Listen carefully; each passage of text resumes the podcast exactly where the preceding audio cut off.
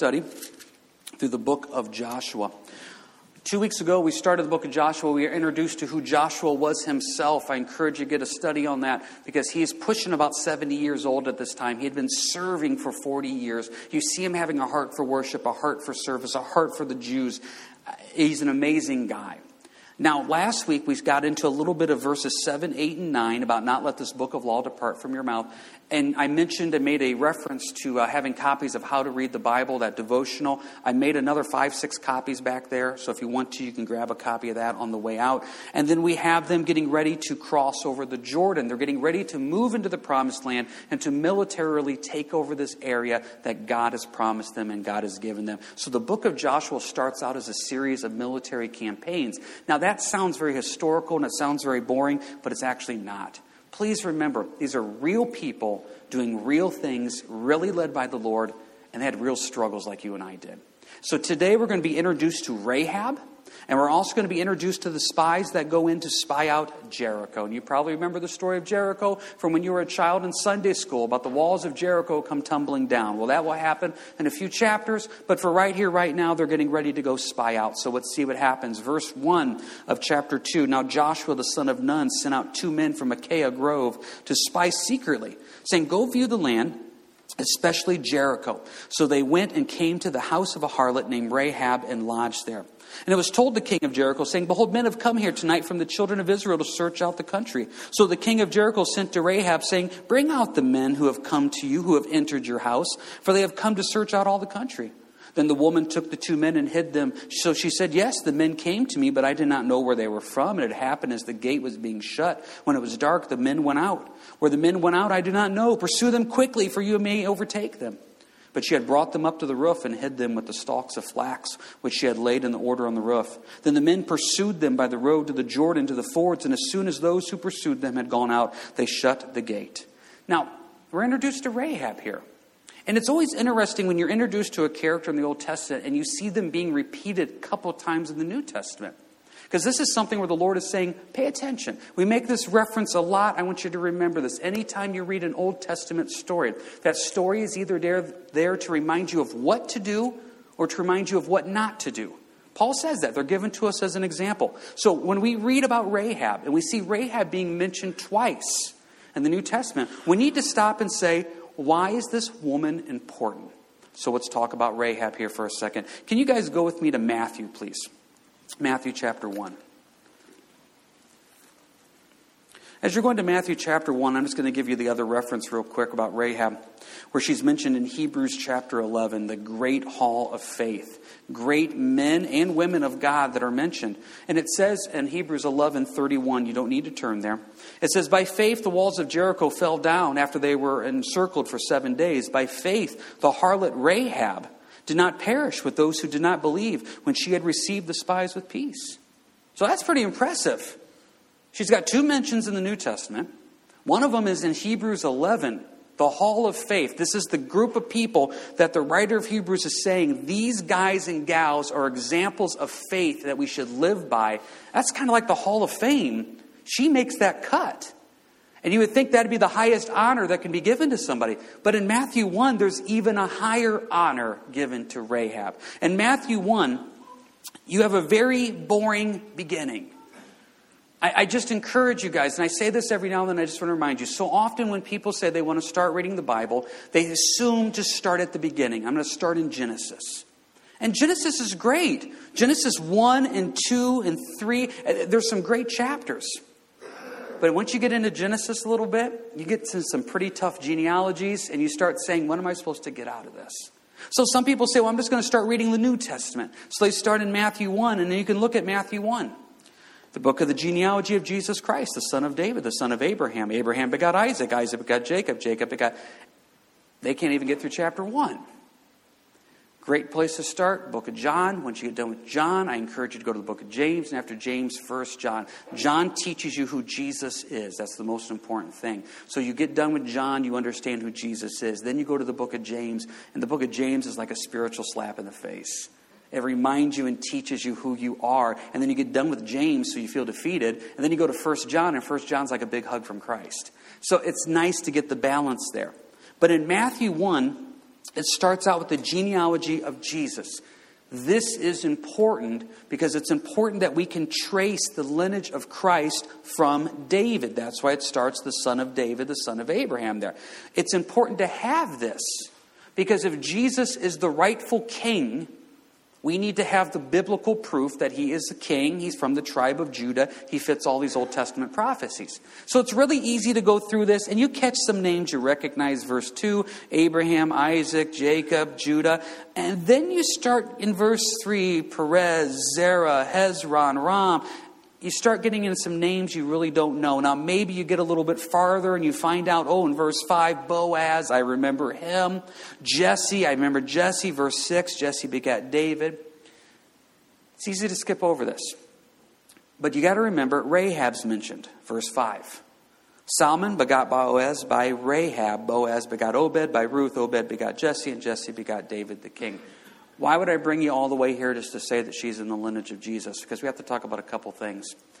First off, in the lineage of Jesus, there's only five women mentioned. From a Jewish perspective, from a really cultural perspective of 2,000 years ago, no one would care about the women. No one would care. So, for God to take time and mention five different women in this genealogy, it really shows the importance of who these women are. And if you're a note taker and you want to know who they are, let's go through them real quick. Verse 3, you got Tamar, woman right there. Next, you got Rahab in verse 5. After that, then you have Ruth in verse 5. Then you have the woman that's not named but named, verse 6. The king begot Solomon by her who had been the wife of Uriah, that's Bathsheba. And then lastly, you have Mary in verse 16. Why is Rahab in there? These women are in here to show you how the Lord can use anybody. You got to remember what Rahab was. She was the harlot, she was the prostitute. I've heard teachings try to water that down. I don't know how you can water that down. She was a harlot. She was a prostitute. She is reminded of us of that in Hebrews 11. We're reminded of that in Joshua chapter 2. That's who she was. But here's our first point for tonight it's not how you start, it's how you finish. She started out that way, she didn't finish that way. She finished being in Hebrews 11, the Hall of Faith, and she finished being in Matthew 1 in the lineage of Jesus. That's pretty amazing. So, we got some people here tonight that you have a pretty checkered past. It's not how you started, it's how you finish. Please remember these verses, and I know a lot of you know them, but never let it become normal to you. You are a new creation in Christ Jesus. The old is gone, the new has come. We got to remember, not a remodeled version a new creation. The old has gone. You know, Paul goes through this long detail in Romans 6 as the old you is dead. It, is, it doesn't even, even exist. And what happens is the enemy always wants to remind you of the old you, the choices that you made, the consequences of those actions. Maybe you have friends and family members that never can get past who the old you is. God sure can. That's why he put a harlot, a prostitute, in Hebrews 11 and put him in a lineage. And it's not just Rahab. The rest of the women mentioned here are not the cream of the crop. Tamar.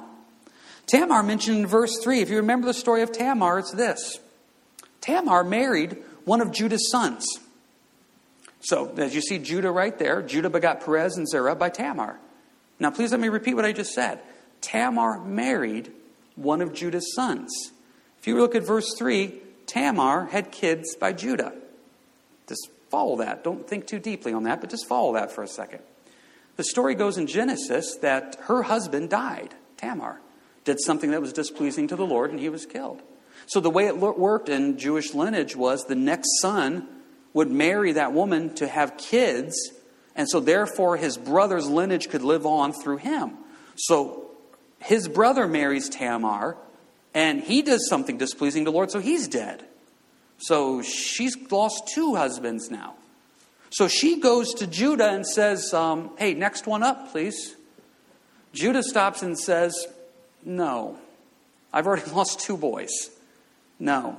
He keeps promising her, You can have a kid, you can have a, one of my other boys, you can have. Never does it. So Tamar's great idea in Genesis is I'm going to go hang out by the road and I'm going to dress like a prostitute. So then Judah will walk by and Judah will see me and say, Hey, I'll take the prostitute. How much? So she sells herself to Judah as a prostitute, gets pregnant by Judah, comes back and reveals herself, and says, Guess what? I got your kids because you wouldn't give them to me. She made the cut to be in the lineage of Jesus. Let's keep going on here now. Well, who else do we got? We got Rahab. We've already talked about Rahab. We got verse 5, Ruth. Oh, okay, you finally, you can't say anything bad about Ruth. You've read the book of Ruth. Every young girl falls in love with the love story in Ruth. Ruth was a Moabite, though. And if you've ever studied out the Old Testament, you don't want to be a Moabite. Moabites are bad. In fact, they're real bad.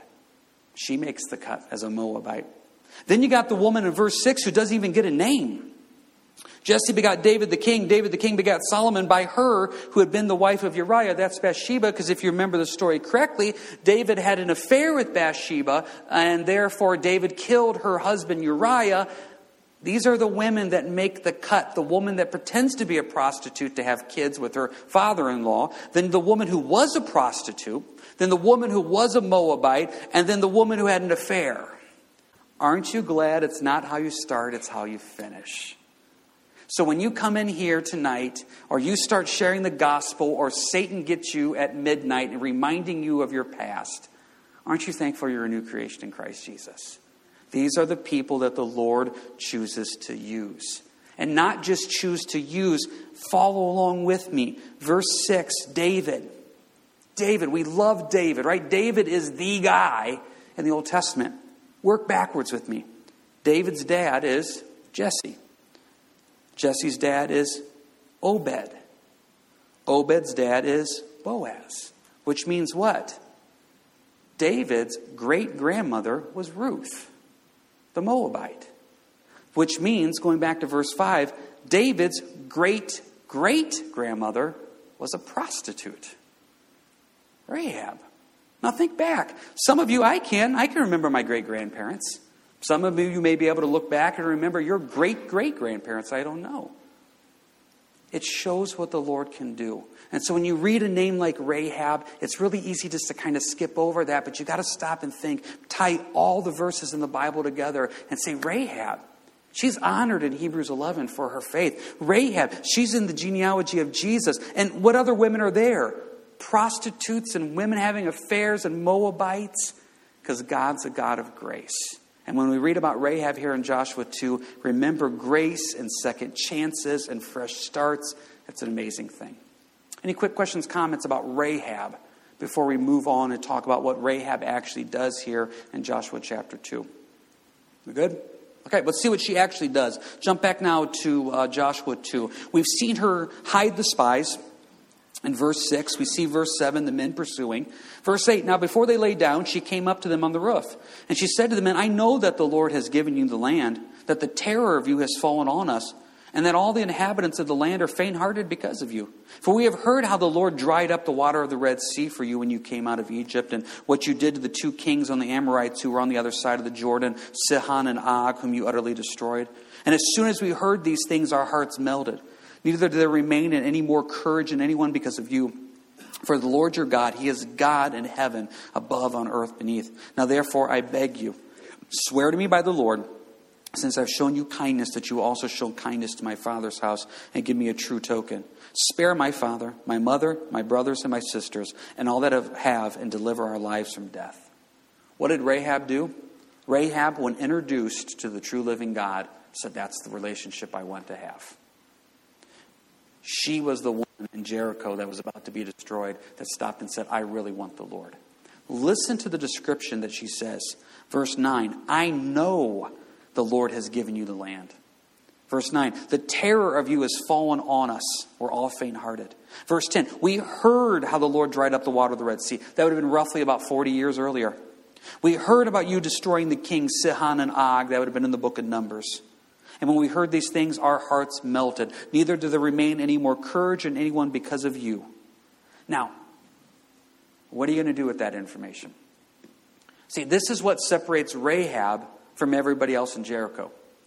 Everybody else in Jericho had heard the same thing. Kings were falling as these Jews were coming across. These Jews are not military people. They are, they are one generation away from slaves. These are not trained military people, not like the Philistines. Remember when we read about David and Goliath on Resurrection Sunday, where it says that Goliath was a man of war from his birth? And the shepherd boy takes him out. So here are the Jews coming through. And this is not like your typical army coming through. They're coming through with their wives, their kids, their livestock, and they're taking out armies. So Jericho hears about this. And their response our hearts melt, we're faint hearted, and we're absolutely scared. So, what are you going to do with that? Rahab responds, and faith, that's why she's honored. The rest of Jericho rejects. Now, just think about how simple this teaching point is. It's just so simple. It's not what you know, it's what you do with that knowledge. We live in a country, and you probably work with people, and you probably live with people maybe, that they accept the fact that there's some type of God. They may even go to church on a somewhat regular basis. They may even claim to be Christians. They'll claim to know the Lord. Okay, it's not what you know, it's what you do with that knowledge. Please remember, Judas walked with Jesus for three years. He knew a lot. Please note, the people of Jericho know they're messing with something bigger than them. One of the scariest things to do is to say, I know what the Lord wants me to do, and then not do anything with it. That's a really dangerous place to be. I know the Lord, I, I know I should stop. I know it's wrong. Anything you say after that is just then more sin. I know I really should do this. I know what the Lord's laid on my heart. That's a really scary place to be. Jesus gives a parable in Luke chapter 12, and he talks about responsibility. And he kind of ends the parable in Luke 12 by saying, To whom much is given, much is required. So, therefore, if we are given more understanding, more knowledge, we now have a responsibility. So, therefore, if I go share the gospel with somebody and I make it clear and I make it evident, they are now responsible for those actions, not me. That's why Paul could say in the book of Acts, I'm guilty of the blood of no man. Don't carry a burden that's not yours. If you've presented the gospel to someone and they've chose to reject, yes, you love them, keep praying, keep fasting. But just like we talked about on Sunday morning with Paul, sometimes we got to withdraw them back up. They're responsible for that knowledge. This group of people was responsible. There's no doubt about the power of God. They know it, they hear it, they're rejecting it. Now, now we have to ask ourselves what is the Lord laid on our heart that we are responsible for? What has He asked you to do? Is there something that He's speaking to you and saying, This is what I want you to do? I need you to be obedient, and we're dragging our feet on it? Is there something where you know it's wrong? I mean, there's just, you just know it's wrong. And the Lord's already convicted of you, and you're like, I know, I need to stop. Yes, God is graceful. Yes, God is merciful. But there also comes a time where He says, You need to be responsible for this. God expects us to grow, not be stagnant. Can you go with me now to Hebrews 5, please? Hebrews 5. He expects us to grow deeper. You know, sometimes I go up to people and say, What are you doing? What are you doing for devotions? What are you doing to grow deeper? We run into a lot of Christians that are perfectly content plateauing. No. Lord, I want to grow. What is it that you want me to do? What, where do you want me to go? What steps do you want me to take? And I want to be obedient to that. Hebrews 5, please. The writer of Hebrews here is pretty straightforward and honest. Take a look at verse 11 of whom we have much to say and hard to explain since you have become dull of hearing. Now, I can't say that from the pulpit. Guys, I'd like to give you so much more, but you're just dull of hearing, so I have to skip over that. No. He's saying, listen, there's so much more I want to give you guys. I can't. You guys quit listening. Verse 12 For though by this time you ought to be teachers, you need someone to teach you again the first principles of the oracles of God, and you've come to need milk and not solid food writer of Hebrews comes out and says, Listen, you, you guys should really be deeper than what you are. You should be deeper in your walk with the Lord. Um, you really should be on solid food, but instead you're still on a baby bottle.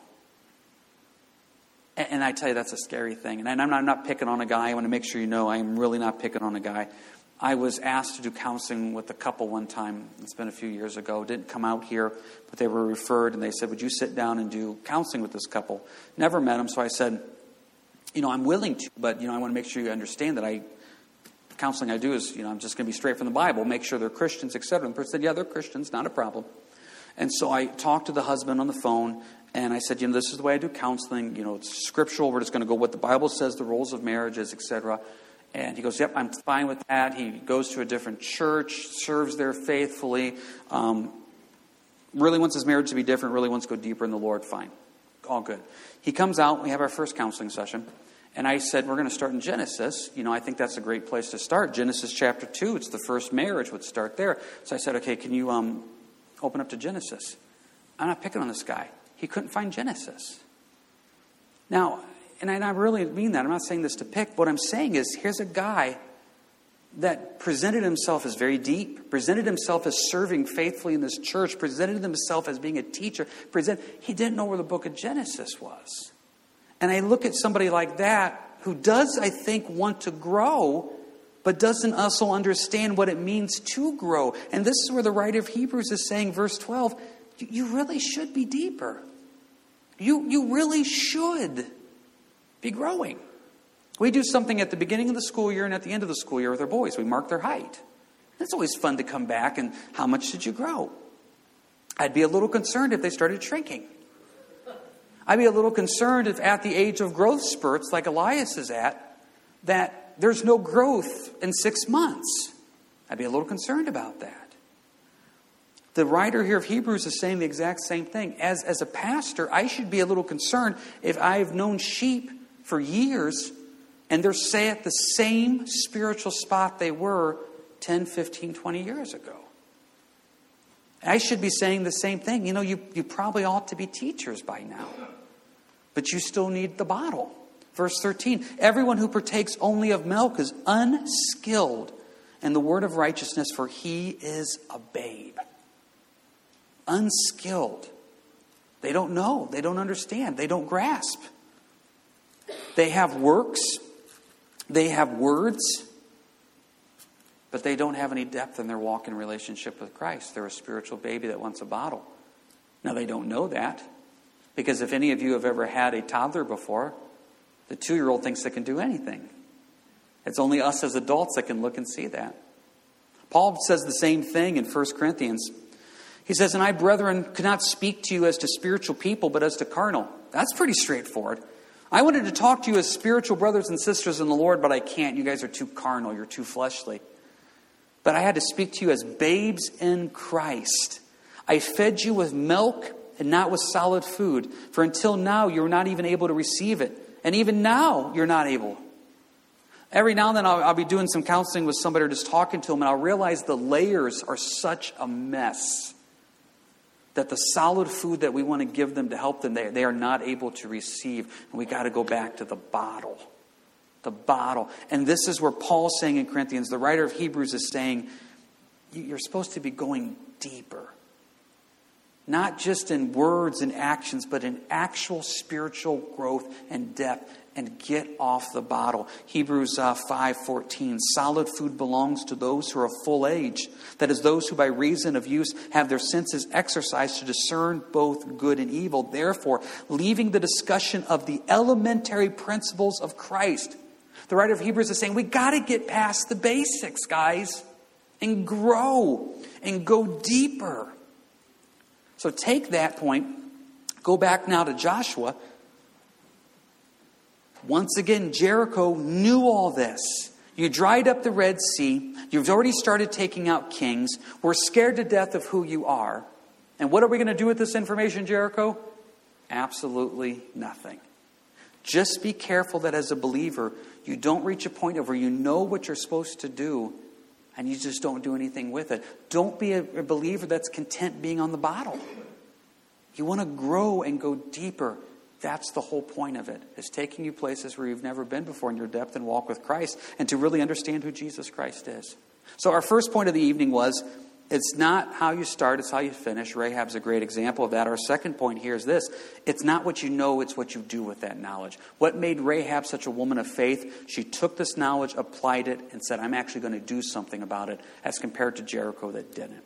Now, we're going to get into actually what happens here, but any quick questions, comments about any of that? Growing, going deeper, bottle, meat, etc. Uh, anything here with that? John.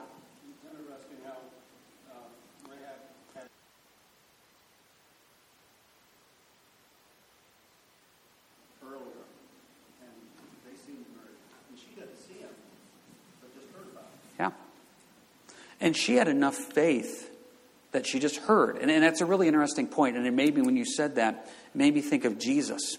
Because Jesus said, We're blessed because we believed while hearing and not seeing. Remember when he went and talked to Thomas after he rose from the dead? And he said, Thomas, you believe because you can see the nail prints. You can see the hole in my side. She said, Blessed are those who believe and do not see. Do not see. You're right. Rahab believed without seeing. And something that happened 40 years ago, the crossing of the Red Sea. An interesting thing about Rahab, too, is she obviously married this man by the name of Salmon. We see that in Matthew's genealogy, who had to be from the tribe of Judah. So, some Israeli soldier that came and defeated Jericho, hey, you're cute. What's your name? I'm Rahab. I'm the one that saved my family. Well, I'm Salmon. You want to get married? They ended up getting married. She married a good Jewish guy, Jude from the tribe of Judah. It's kind of a neat thing. What else do I have here? Anything? Yeah, Corbin.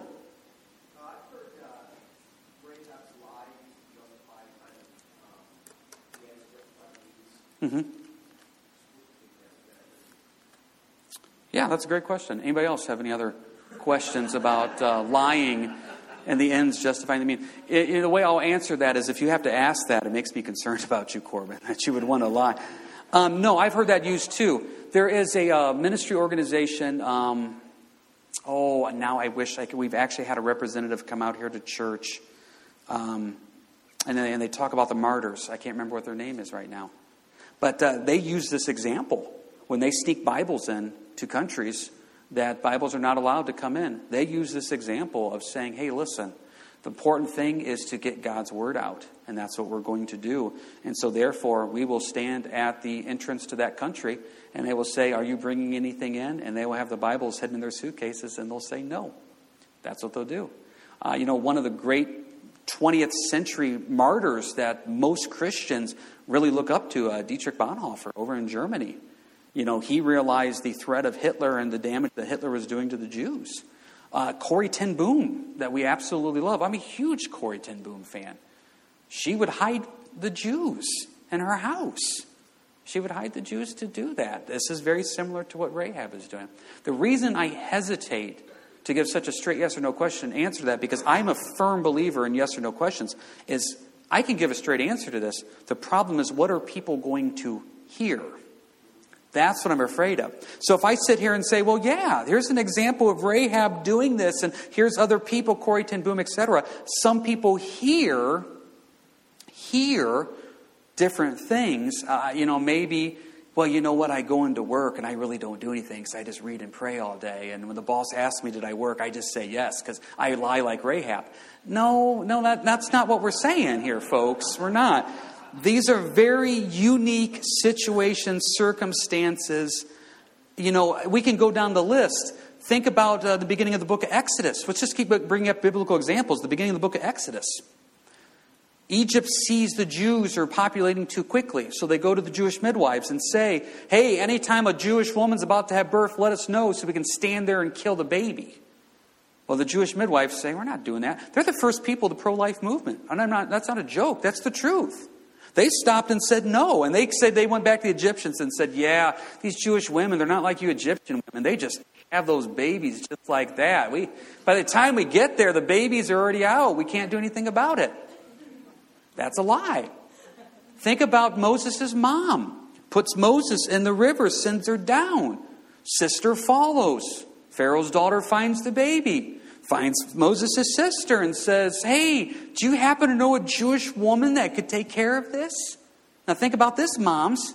You have your baby, and then you get paid to take care of your own child.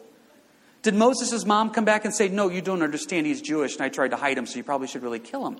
No. So, I mean, I'm going back to Corbin's question. I think the best way to answer that is let's just scripturally go through numerous examples where there were times where the greater good was to stop and take a stand, and Rahab did that. My only clause I say to that is just be careful how far you're going to take that logic and those scriptures and how you're going to apply that personally.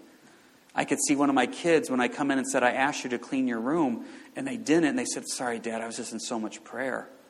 Yeah, you know, you had, you had the iPad under the bed. You know, no. So, yes, Corbin, I've heard people use that as well, too. They're a ministry, um, voice of the martyrs. came to me eventually. Voice of the Martyrs uses this example when they talk about, because people have gone to Voice of the Martyrs and said, You're breaking the law by taking Bibles in to closed countries. And Voice of the Martyrs says, Yeah, you're right, we are. And we're okay with that.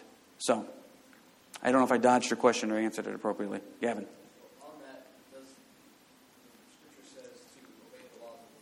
Yeah. It goes against God's laws. Right.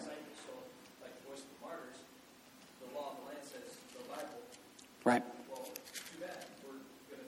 I, I, agree exactly. We're supposed to follow, follow God's, excuse me, we're supposed to follow man's laws until it goes against God's laws.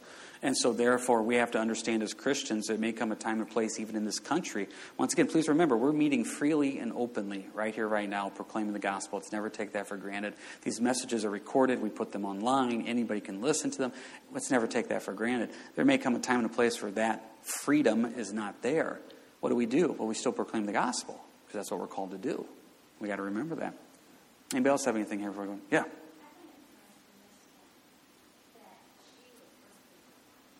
Yeah.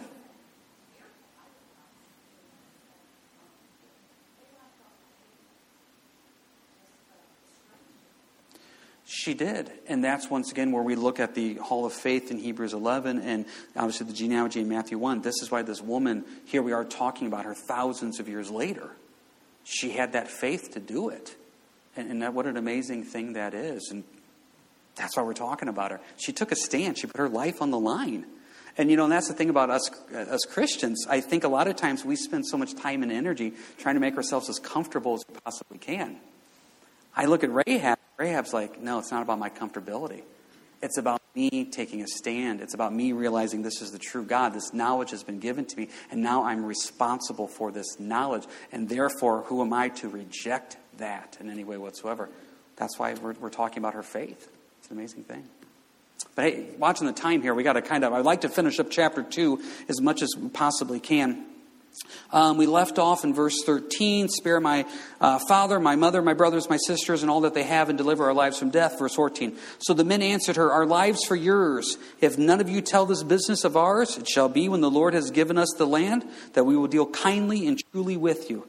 And she let them down by a rope through the window, for her house was on the city wall. She dwelt on the wall, and she said to them, Go to the mountain, lest the pursuers meet you. Hide there three days until the pursuers have returned. Afterward you may go your way. So the men said to her, We will be blameless of this oath of yours which you have made us swear, unless when we come into the land you bind this line of scarlet cord in the window, and through which you let us down, and unless you bring your father, your mother, your brothers, and all of your father's household to your own home. It shall be that whoever goes outside the doors of your house into the street, his blood shall be on his own head.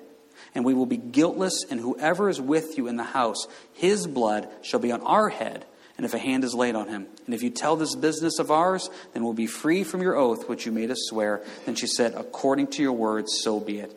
And she sent them away, and they departed, and she bound the scarlet cord in the window. That really is a kind of a neat example of just a, a lot of things coming together.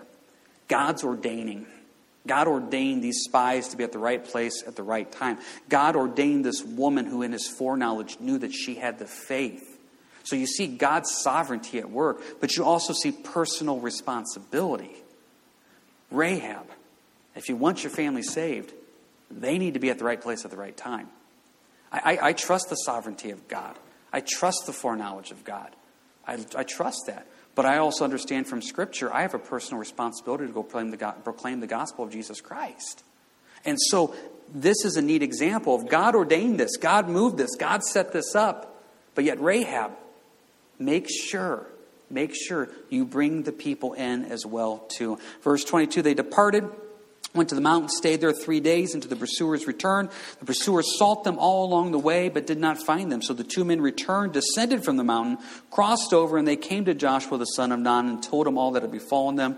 And they said to Joshua, Truly the Lord has delivered all the land to our hands, for indeed all the inhabitants of the country are faint hearted because of us. Please keep this in the back of your mind. When we go through the rest of the book of Joshua, there's going to be some tough judgment coming. And it's judgment that people sometimes struggle with. When the Lord comes in and he says, It's time for this city to be destroyed. Some people sit here and say, How can a God of love do this? Please remember Joshua 2. The whole land has heard of us. They have heard of God. They're scared of us. They're scared of God. And what? They're doing nothing about it. They have a responsibility because I firmly do believe, firmly do believe that if there was people that were going to be quote unquote saved that had a heart for Jehovah, the Lord would have ordained it. We see that with Rahab. So these other towns that are willing to reject and they come in and they are destroyed, they were given foreknowledge. They were given wisdom to accept or reject. And it goes back to that other point. It's not what you know, it's what you do with the knowledge you have. There are going to be people that stand at the great white throne judgment of the Lord that we talked about in the book of Revelation, and they're going to make their case of whatever you want to say. Remember Matthew 7. Did we not cast out demons in your name? Did we not do this in your name? And Jesus says, Away from me, I never knew you. We got to be careful what true, honest Christianity looks like. It's not about us being comfortable. It's not about us just coming and filling a seat. It's not about serving in the back or doing this. It's about having an honest personal relationship with who Jesus Christ is and the desire to grow and go deeper. And say, Lord, that's what I want. I want more of you. Rahab wanted more of the Lord. She got that. She's in the genealogy of Jesus. It's not how you start, it's how you finish. It's a pretty amazing thing. So that finishes Joshua chapter 2. We'll pick it up next week here in Joshua 3. Um, before we close up with uh, prayer, I know I announced this Sunday, but some of you aren't able to come on Sunday. Maybe you go to a different church or weren't able to make it. Dawn and I are going to be taking off on, uh, actually, I think tomorrow now, taking off tomorrow, and we're going to be gone for a couple weeks. We're taking the boys and we're heading down to Mexico. Uh, to do some missions work. Uh, this is something the Lord's been laying on our heart. Uh, last May, we had a woman by the name of Bree come over to our house for a small group study, and she's the one that we've done missions work as a church before down in Mexico. And she was at our house for hours, and we were just peppering her with questions. And the Lord really just started stirring something in Dawn mine's heart and the boys' heart. We've had we had foster kids this summer. We had people live with us last spring. Some people live with us over the winter. More foster kids, and we're at a season where we have no foster placements, and we don't have anybody living with us. And uh, Richard's still on staff here before he retires. And so we just said, This is a great season, Lord. And we prayed about it, and we've been praying about it since last May. So we're taking off tomorrow, and we're driving down to Mexico. Uh, we're going to spend a couple weeks down there doing some ministry and some service and some missions work. Um, there's a church plant affiliated with Calvary Chapel that's being planted down there, and they contacted us and asked us to support that. So we're going to go down and see that work. We're going to see what Bree's doing. There's another ministry, and we appreciate obviously your prayers uh, for safety to and from, but most importantly, a purposeful trip purposeful when it comes to uh, seeing the gospel go forth and helping whatever way we can.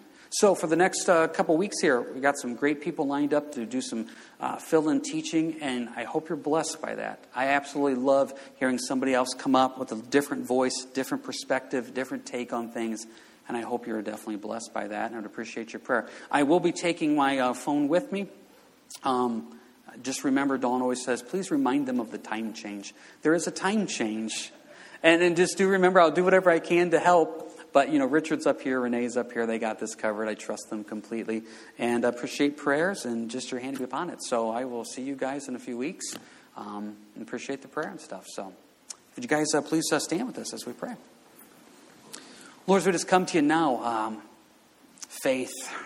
Help us to walk in faith and whatever you're calling us to do to that depth and that deeper relationship with you, Lord, and whatever that looks like. Help us not to walk in fear, but in faith. Help us not to walk in contentment and comfortability, but in faith. You've called us to more. We want to obey. And we thank you, Lord. Go before this in the name of Jesus, in your name. Amen. You guys have a good week and God bless.